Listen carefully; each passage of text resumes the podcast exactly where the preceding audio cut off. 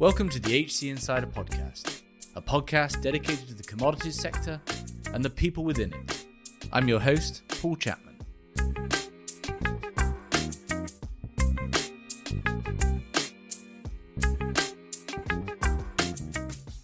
Today we're talking systematic trading and systematic traders in the commodities world. What is systematic trading? What are the algorithms behind it? What do they do? What are their benefits? And what's the consequences for the commodities sector itself? How prevalent is systematic trading in the market? What's the scale and size of the CTAs? And how are traditional market participants responding? Our guest is Stephen Roseme. Stephen is the founder and CEO of Bridgeton Group, a developer and provider of systematic trading capabilities to the commodities market and Stephen has a 30 year career in systematic trading across asset classes. As always, if you enjoy the episode, please do leave us a positive review on the platform you're listening on. It really supports those algorithms to promote the show and enable us to get more guests. I hope you enjoy the episode. Stephen, welcome to the show. Thank you for having me. Okay, so we're talking systematic trading in the commodities world. And this has a huge, not only in terms of prevalence, but assets under management, and also how it's impacting the market operations today. Before we get into the consequences and what organizations should be doing to keep ahead of this trend, to adopt it, etc., to, to use the best of the technology, can you just help us understand what exactly do we mean by systematic trading or algorithmic trading? Essentially, an algorithm or systematic uh, you know we can use systematic process we can use uh, together but it's essentially a rules-based process to establish and manage a trade. And there's several steps within that those rules and that processes. Is that first it's what is your bias? What's your thesis in the market? Are you bullish or are you bearish? Secondly uh, how are you going to initiate that position? Um, there's typically a secondary signal uh, within that in which you're initiating the trade. Then there's the risk management and the sizing of the position. Very important components within an algorithm is to have those type of uh, disciplines. And then once the position is uh, on, how are you managing that trade? Do you have a stop? Are you coming out of the market with a profit taking mechanism, et cetera? So each one of those steps is very, very important, but they're somewhat simplistic in and of themselves. So that really is how the algorithmic development occurs. And, and the point there is that you you okay you come up with your thesis and we'll come we'll talk about where that data comes from and and how to categorize that data but you you come up with this thesis you create those the steps and the algorithm and then you just leave it alone right then it's then it's off it's managing itself, so to speak, and you probably got multiple of these on at any given point. And the big trick is that you're sort of hoping that, well, you're not hoping, but you're you're working on the basis that a, a majority of those, or the the the outcome of all of those different algorithms is that there's a profit, right? That's exactly right. So think in terms of what frequency the algorithm is uh, set for.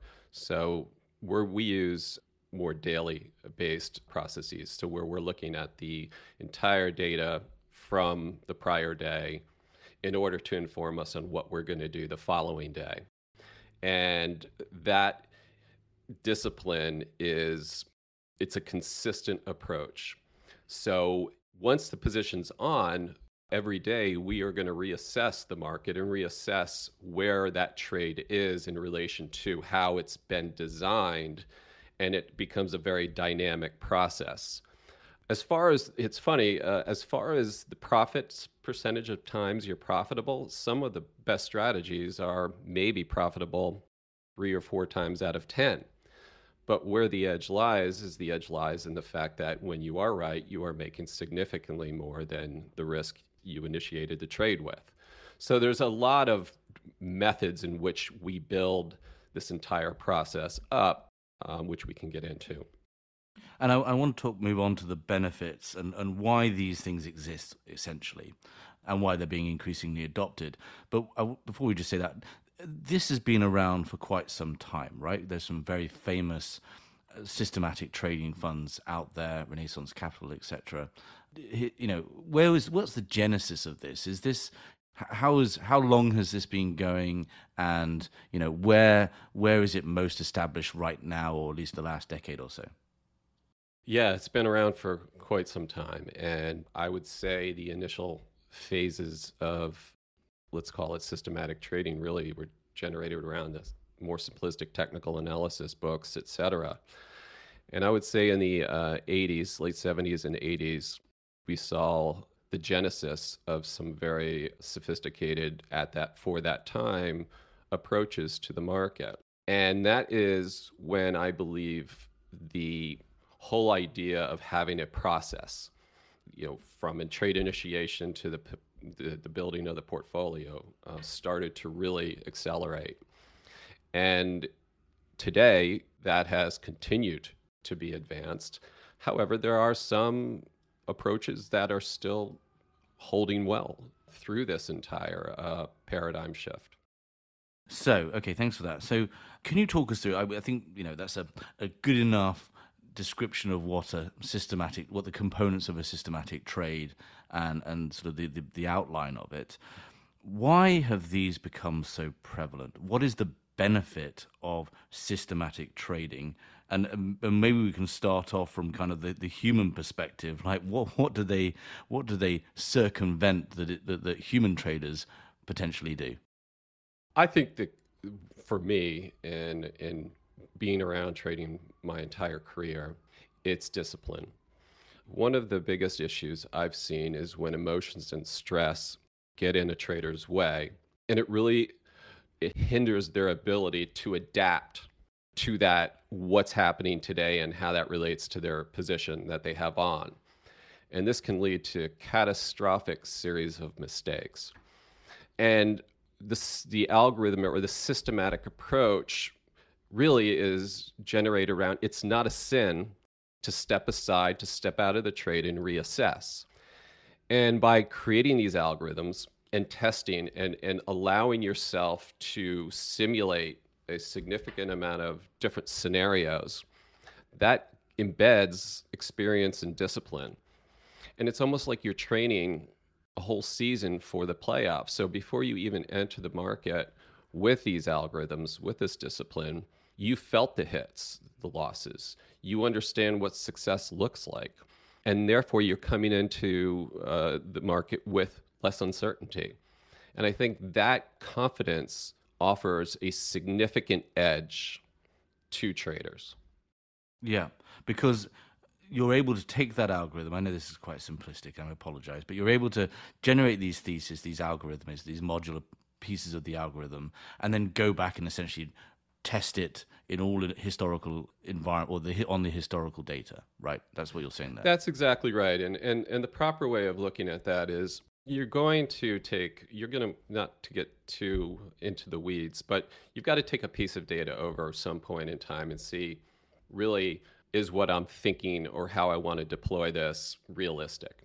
Does it have is or is the theory just falling apart? And so you have different ways of validating and building and testing that really hold hold up well in real time. And that whole process is an incredibly important part of this paradigm, and that's something that some people don't really fully understand before they get into this. Yeah. Philosophically, did these did this form of trading come around first and foremost because of an increasing recognition that you know humans aren't sort of the optimal economic animal, right? If you've read your Daniel Kahneman and your prospect theory and all these things, was when when people set out to do this, right? The early leaders in this, Ray Dalio, etc. Did they specifically say, "We're going to take trading like this because it's it it avoids the human biases and errors and and failure to correctly calculate risk." And was is that how this came about, or was it sort of other reasons, and then we realized that was a, a, a nice benefit to have? I think it's a really interesting question. And I will say there are some traders that I've encountered over the years that have been incredible instinctual traders.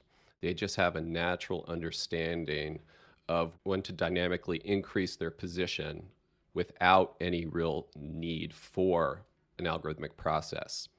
But what's happened is a lot of the returns come from a broad array of algorithms being deployed. And that kind of gets us into one of the other benefits is when you're developing an algorithm, the idea is that you can use this algorithm across a wide array of markets and that it has a specific utility in a specific environment.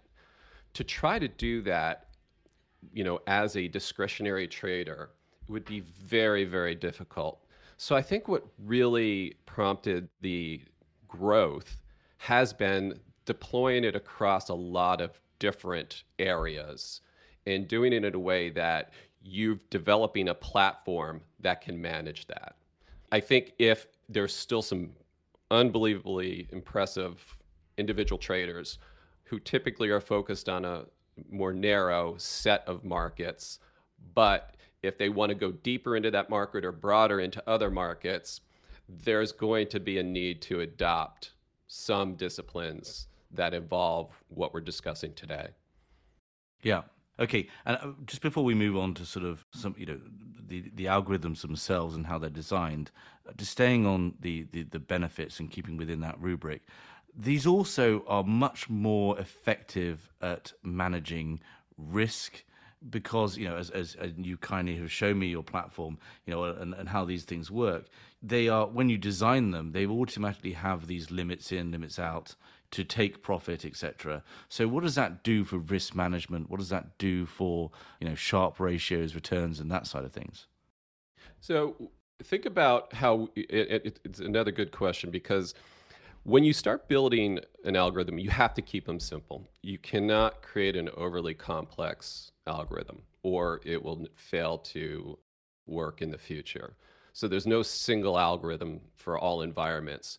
So what you have to do is you have to build these for certain util- for certain use cases. So if I want a more shorter term approach or I want a longer term approach, you can't embed that into a single set of one algorithm. So you're building up these. I'm going to use strategies for this for this particular segment. Is these strategies are basically algorithms that have a very specific purpose. And each one of those, if you apply that to a single market, the Sharpe ratio is not going to be all that impressive. But when you start building these up and you start creating strategies and algorithms that have uh, you know somewhat a low correlation to each other, there's a portfolio effect that does take hold. And as you go wider across markets, you start to see that increase. So that's the nature of how you're developing is you have a bottom up approach for how you're going to deploy these. And then you have kind of a top down how am I going to allocate into this set of strategies? Yeah. And you I mean, just just some sense of scale here. You know, when we're talking about one of these big systematic trading funds, I mean, how? I mean, we're not talking about having ten or twenty algorithms running at any given point, right? We're talking an incredible volume and array of of algorithms deployed. It's an array for sure. And how I would look at this is when you look at the algorithms and how they can be applied, the array of markets themselves from energy, metals, agricultural currencies, etc., and then how they're further applied into different expressions, flat price, strips, time spreads, relative value, etc., you're creating a very large array of strategies and markets cumulatively, that is where you get your performance. So okay, so just we've we've we've just had Greg Newman on talking about the financialization of oil markets. That's you know a, a broader trend. You know over the last thirty years has become increasingly, you know an increase in the number of derivative contracts available on exchanges. You know more volume on exchanges in general, and more commodities coming onto those exchanges. Has that uh, both unlocked the ability to use algorithms in the commodities sector. And then I will also touch on this potential for algorithms to be disrupted in you know, when you've got sort of these massive moments of volatility and flows and so forth that you've I mean, the role of algorithms within that, if you'd like, of uh, either exacerbating those trends or how they're impacted by it in those, you know, in the fat tail events, so to speak. Well, I think your first um, first part of your statement with Greg, it was a very interesting podcast in the sense that he did recognize that there is more granularity in the ability to trade different areas because of the financialization. And anytime you add a new contract, you will need ultimately the liquidity. And for a speculative paper to step in, you know, they're being rewarded for taking the risk through hopefully P&L. So there needs to be some embedded edge. So absolutely algorithms are always looking for new areas in which they can be deployed because as I said earlier, the greater amount of strategies you can apply to a portfolio, usually you're going to see a much better risk adjusted return. So we have seen a migration into natural gas, European power, natural gas basis in a, huge array and much deeper. So rather than just uh, trading flat price WTI, we're trading the entire curve. We're trading it against, you know, the cracks. We're uh, trading it against other markets, other locations. So that really opens up the door for algorithms to grow. Yes, right. Okay, so and that and that's the the rich fertile land that we, you know really over the last decade they, these systematic traders have come into the commodities space and indeed the traders themselves have had to adopt this tool or or, or certainly see the, the the relevance of adopting it just that that sort of second part of my um, I apologize my compound question. Is is do we see you know when when we have this you know whether it's any any asset class right equities or something when you're having these dramatic swings i mean you just have to look at the the S&P 500 600 point swings are, are no longer that uncommon compared to a decade ago. Is that because you've got all these algorithms algorithms whirring in the background trend following? I think it can be so just to be very clear, there are events outside of the fundamental world or supply demand world that can be triggered by these algorithms for sure. Because they at times will interact with, with each other and create these exaggerated moves. So, what happens is a confluence of different strategies so, for example, if a trend model is getting stopped out and a mean reversion model maybe entering the market, and they have similar, you know, order levels or there's similar areas in which they're going to be executing their trades, that confluence can create supply demand imbalances. And that's something that's very important to try to be aware of those areas because if you start to see that, it can create a significant move in the short term. So that's a very important element of this algorithmic development is to create the ability to better understand and manage these events. And that comes from this sort of nirvana-like state of the which we had talked about before on the podcast, but you know where and particularly relevant to commodities, where all of these derivatives ultimately at some point, if you let them run along uh, enough, end up at a physical you know, a molecule or, or a grain or whatever it might be, having that supply and demand backdrop is is crucial and can be very much enhancing to capture those moments. So the okay, let's just just talk data for a moment. Um, when you're creating your thesis, there's two broad forms of data: intrinsic and extrinsic. And uh, let's start on intrinsic, because that's very much where systematic trading genesis is, is based in. That's correct. Most of the algorithmic models really do not use much any supply demand data in their thesis, directional thesis. Usually it's a quantitatively driven around price, around volatility. Uh, some use open interest, others use can use the commitment to traders reports. So there's a lot of different intrinsic data to each market that will be used to initially generate that thesis. Everything downstream in that is when I say downstream in the trade entry mechanisms, the risk, trade sizing, position management, that is also using volatility, price, etc., intrinsic data. Uh, yep, great. And then then, then extrinsic data. Well, just, just for clarity's sake. Yeah. So it, it, I'm just gonna um, I'll say extrinsic data in for our use. Um, some may argue that the word, but for our use, it is anything around the supply demand, and there's been an explosion in that area of data with sensors, satellite data, you know, tracking the storage, tracking movements, transactional data, etc. There's an incredible amount in there. And some of these firms, I would say, who have an exceptional forecasting mechanisms will greatly benefit from that and have a, and potentially have an advantage over people just using the intrinsic data for their thesis generation. Yeah. And while we're staying on definitions, you mentioned earlier trend following and, and mean reverting algorithms. There are these sort of broad categories of systematic trading or algorithms that are put on. Can you just just talk us through, just sort of, just so people can recognize this? These well, they'll probably already know, but recognize this language when they when they hear it out there. Sure. So when we're trading the market, that is uh, that is crude oil prices, not any of its derivatives. What typically these algorithms will do is they'll apply a different type of approach. Trend following has, in my opinion, been one of the most stable and sought after from an investor standpoint, simply because they have a very deep track record. There's great asset managers out there using these.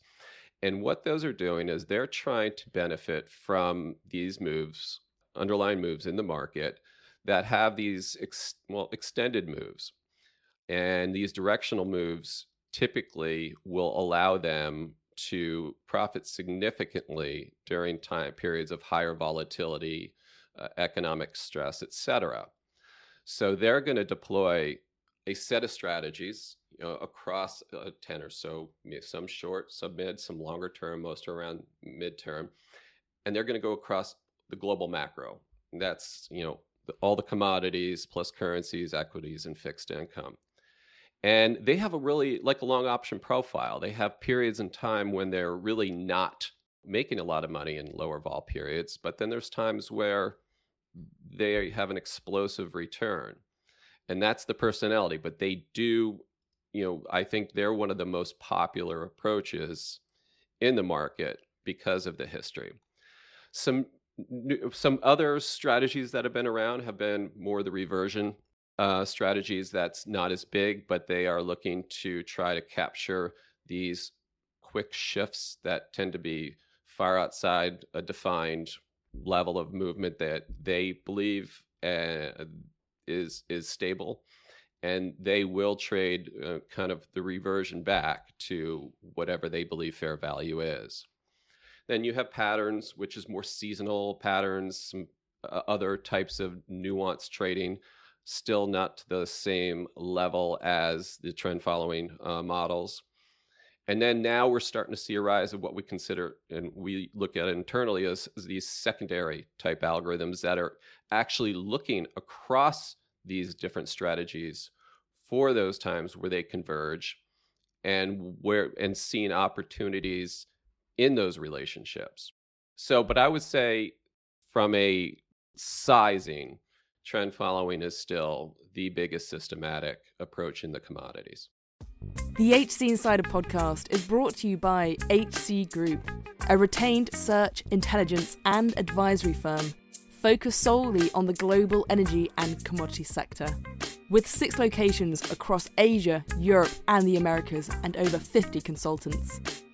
To find out more, go to our website, hcgroup.global. There, you can also sign up for our HC Insider content for more interviews and white papers on relevant trends and talent impacts in the commodities world. So, moving on, this is it's such an opaque world. I mean, myself, my firm as a, as a search firm and talent advisory firm in the commodities world, you know, we're, we're very much in around the physical and the financial trading, but this is this is sort of a very much a, I guess, an opaque world, and and it's very hard to divine what's its role, what's the size of it, and so I'm excited to kind of get you to elucidate on that. First off, one of the things we hear a lot about is high frequency trading. Um, you, in our conversations, you know you don't think that's as relevant and predominant in commodities compared to other asset classes.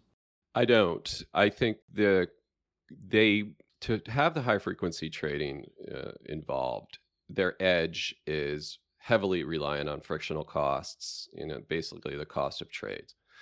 And although I do believe that there are certain markets that may be able to uh, handle that in commodities, I do not think it can be deployed with the same veracity as it could be in currency equities, et cetera.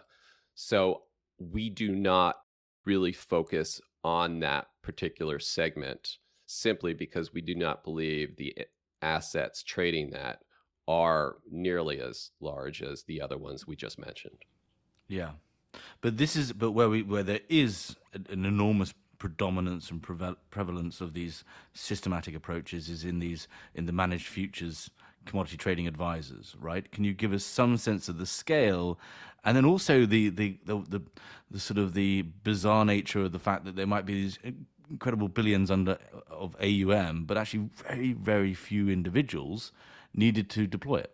Yeah, it's it's it's interesting. It, it it's it is opaque. I think the late you know one of the later uh, estimates have put managed futures commodity trading advisors that is uh, around 300 billion and the greater prevalence of those are systematic approaches which are heavier in the energy and metals commodity segments however embedded in hedge funds banks prop trading firms etc they are deploying strategies similar to this and the way we try to validate the levels and understand the size is heavily parsing out the commitment to traders reports and, and looking for this.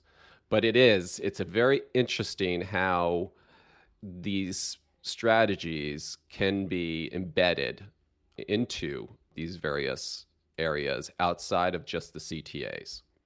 Just staying on the CTAs for a minute, like you know, what is their typical setup? I mean, is is commodities a slice, or well, I guess it's it's their their entire focus. I mean, and how many people are we talking? Are we talking sort of these luxurious offices in Mayfair with three or four people inside and, and an armed guard out front, kind of thing? I mean, just to give us a bit of the, the, the human the human element to this.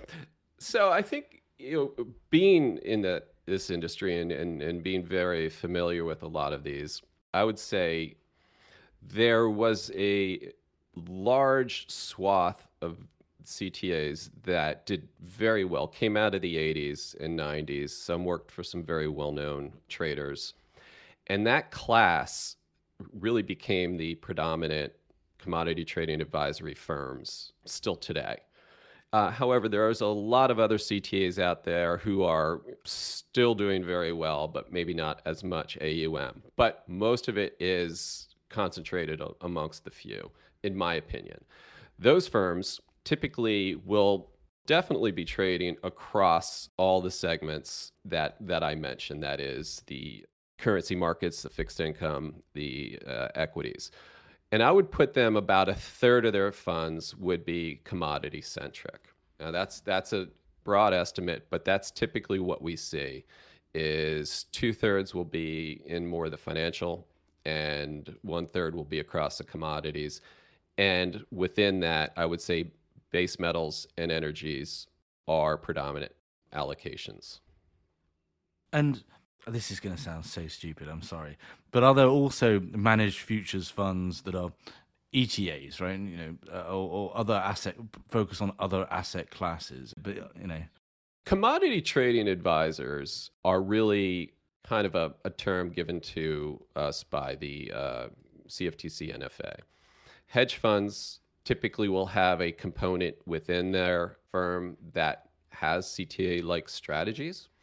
So it's it, it's a very unique you know, I just remember encountering this when I first got into the business and I found it and I found it the most fascinating area of the commodities simply because of it being so new and so and, and so successful for some of these. But I don't necessarily think I've heard any acronym outside commodities with firms like this. I mean, I think CTAs and hedge funds would be pretty much very similar in in their infrastructure as well as their approach. Most likely the global macros, more specifically. And in terms of assets under management, can you just recap that for us? And then I'd love to understand what impact you think these actors are having, if any, on the commodity markets themselves. Uh, I think the estimates for just CTAs is around 300 billion, and then within that, I would say the preponderance is in systematic. But again, I, I think that hedge funds, banks, and proprietary trading firms are doing a significant amount of systematic trading, also not necessarily reported as clearly as some of the others. But again, I think the impact that they have on the Uh, on the commodity markets is temporal when they converge their strat when the strategies converge or when they have to adjust their positions. So let's just say they were currently say they are currently long and they are a reactionary based system that trades with let's say stops behind the market when they are ultimately stopped out, they will reassess if they want to re-enter, uh, uh, uh, you know, long at some point, or if their underlying thesis changed, they then become sellers. And when you go from long to short, you're doubling your inventory that you have to sell. And if other firms, you know, the, there's not a significant amount of disparity in the trend following models that will give one person a significant difference in when their thesis may change. They can do that, or excuse me, you will see that over the tenor or the type of trend following. Is it shorter term, which we say has an average hold of around 20 days, medium term, which has an average hold of around 50 days, and then the longer term, you know, have an average hold in excess of 90 days within those segments, they tend to roll over or have similar, somewhat similar behaviors. It's when those type of algorithms start to converge on their liquidation or their thesis change, that's when you see those potentially exaggerated moves. And that's something we pay very close attention to and trying to validate. However, I also believe that you know we don't always talk about the, the positives which is they are providing liquidity to these markets. So as you know your your prior uh, guest was saying that it's important if some of these markets were are to really grow they do uh, uh, having a speculative element providing liquidity is a good thing. But they if they're going to provide that equity you need to be disciplined. They, you just can't be a tourist coming into this market.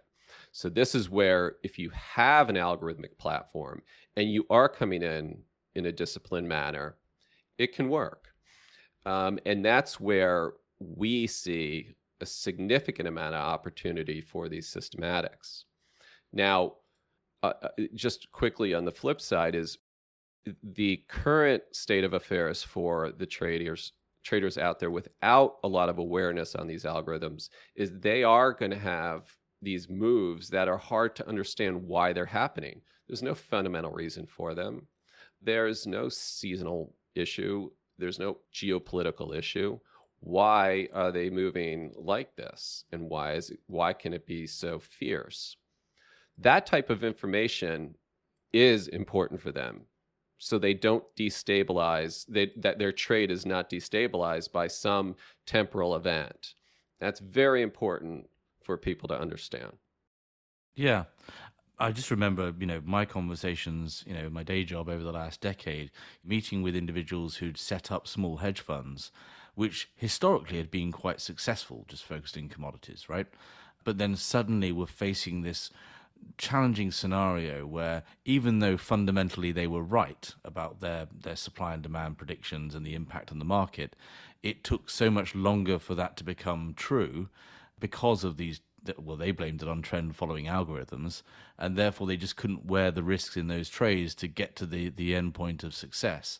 Is this a scenario now where whatever market participant you are, if you're a traditional refiner or producer or trading house, you can no longer, even if you don't have systematic trading capabilities, you can no longer, you need to have insight into what's going on, what the systematic traders are doing, because it is so impactful for the market and, and events within.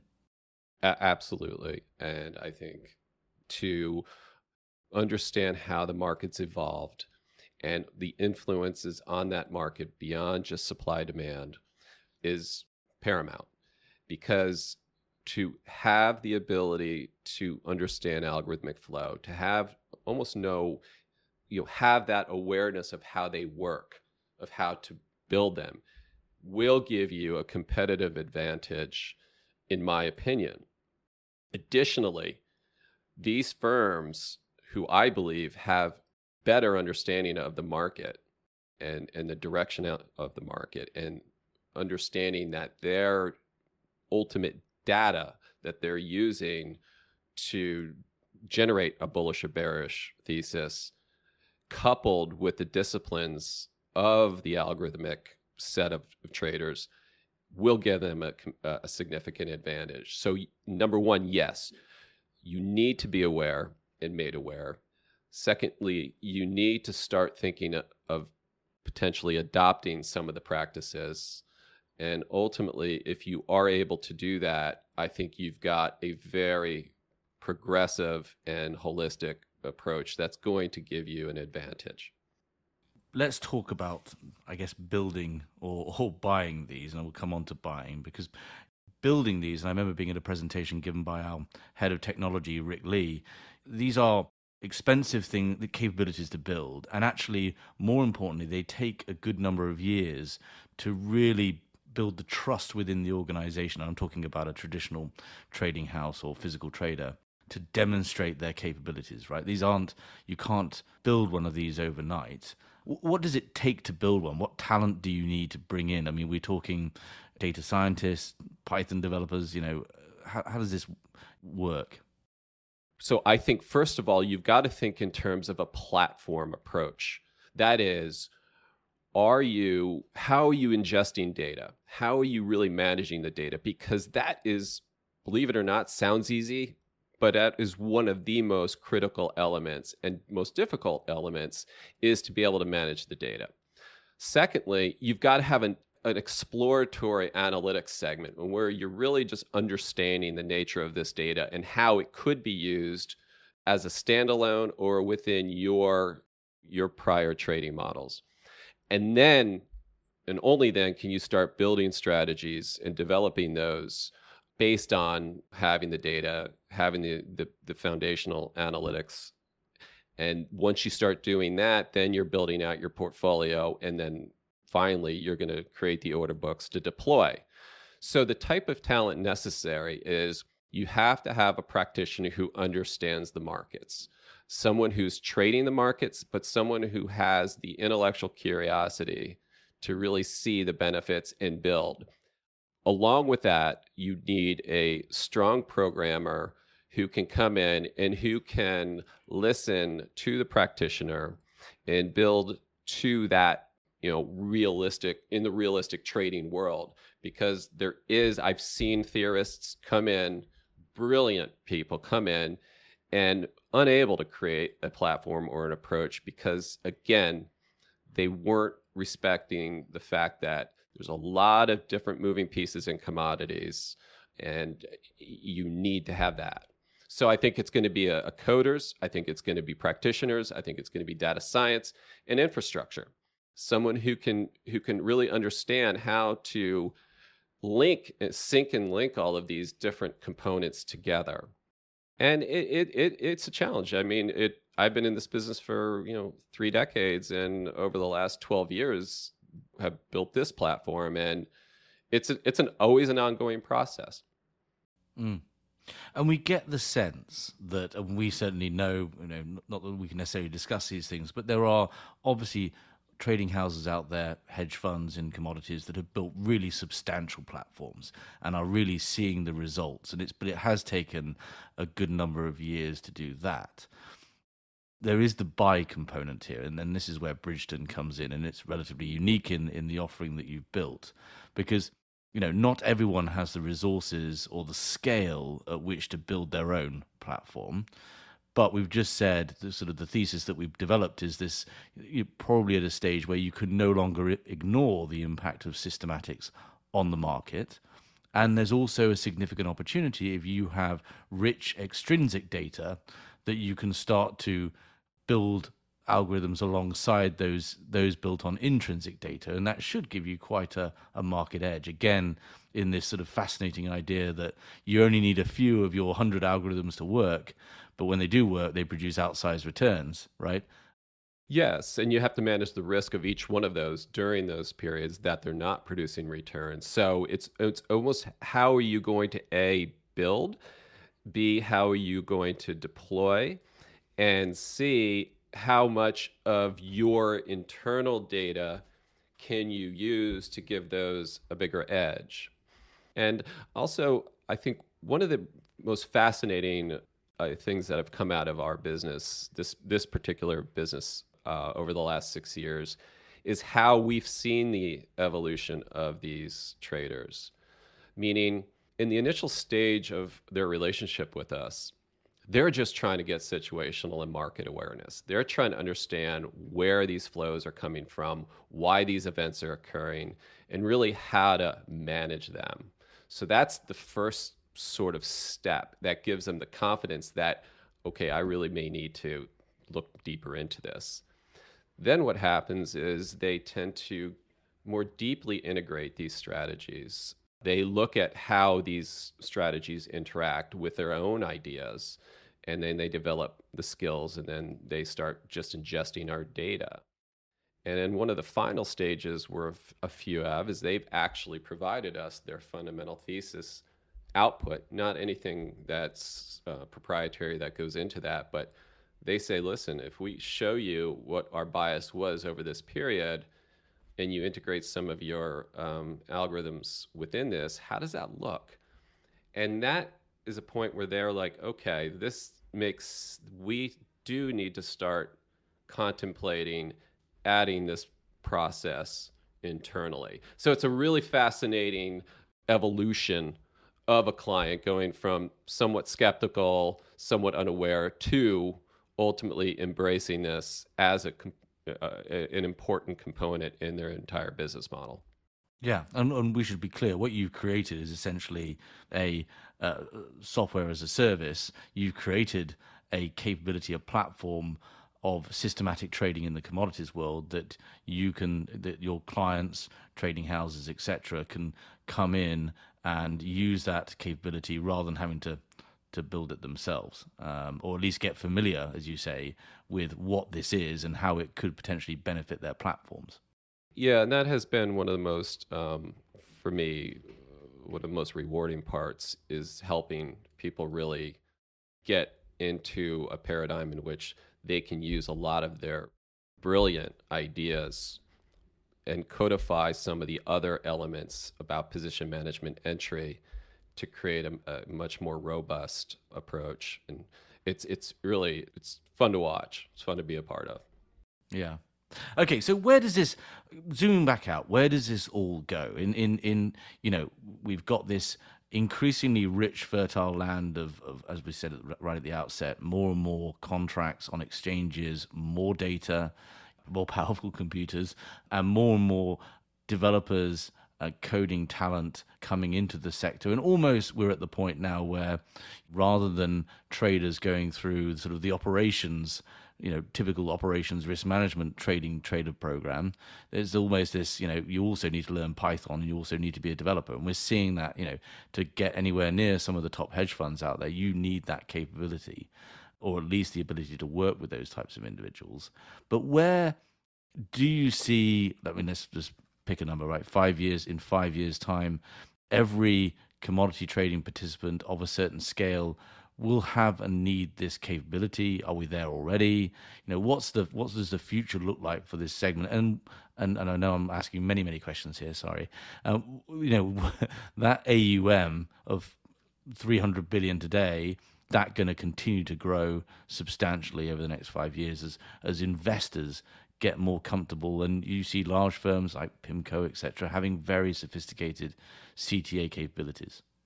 I think it's an exciting time, one of the most exciting times in my career. And so, if you let's just step back into history, and then we can kind of then forward project five years. Is there was always this very you know, dual approach to trading. The guys who are the, the true S and D artists, the discretionary etc. And then you had the systematics, and they were always operating in their own worlds. And I would say over the last decade, there has been the beginnings of what I consider the integration, taking the best from both and integrating it into a single uh, a unified approach.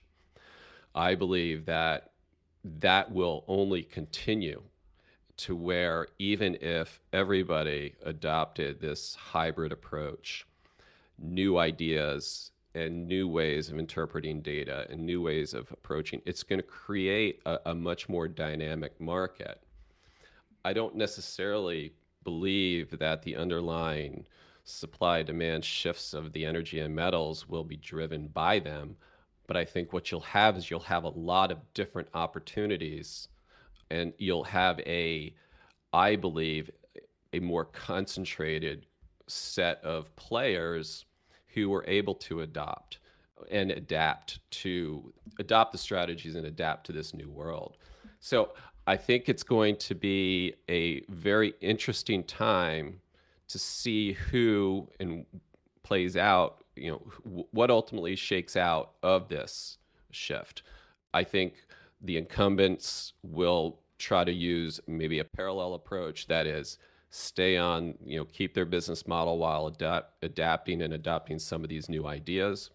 But I think we're only catching up to the currency equity players who have been doing this for quite some time together. I just don't think the commodity segment has caught up. So I think commodities is is ripe for a very interesting, you know, move from a more traditional fundamental approach to much more dynamic. Yeah. Well, it's been really fascinating. I I certainly appreciated your patience taking me on this journey to understand and, and I you know I think it's it, it is an opaque world to some extent you know the the, the you know, this this world of the CTAs but absolutely has become ground zero in the talent world for us, you know, over the last three, four years, building these capabilities for our clients. And I appreciate also, you know, getting the, the, the chance to look through your, your platform as well. We'll put links to Bridgeton uh, on the in the episode notes so people can can check it out. And um, I guess people can find you on on LinkedIn, right? Yes, and uh, our bridgetongroup.com website. So it's been a fascinating conversation, and I, I, you know, in in listening to your other podcasts, I think there's a lot of uh, really fascinating years ahead for us all in this growth. Excellent, Stephen. Thanks very much for your time. Thank you for your time. Thank you for listening. If you enjoyed this episode and want to support the show, please give us a positive review on Apple Podcasts or Spotify To find out more about HC Insider and HC Group, a search and advisory firm dedicated to the commodity markets, visit our website at www.hcgroup.global. There you can find out more about our services and our offices around the world. There you can also find more content from interviews to insight pieces to more podcasts focused on the commodity value chains. Thanks again for listening.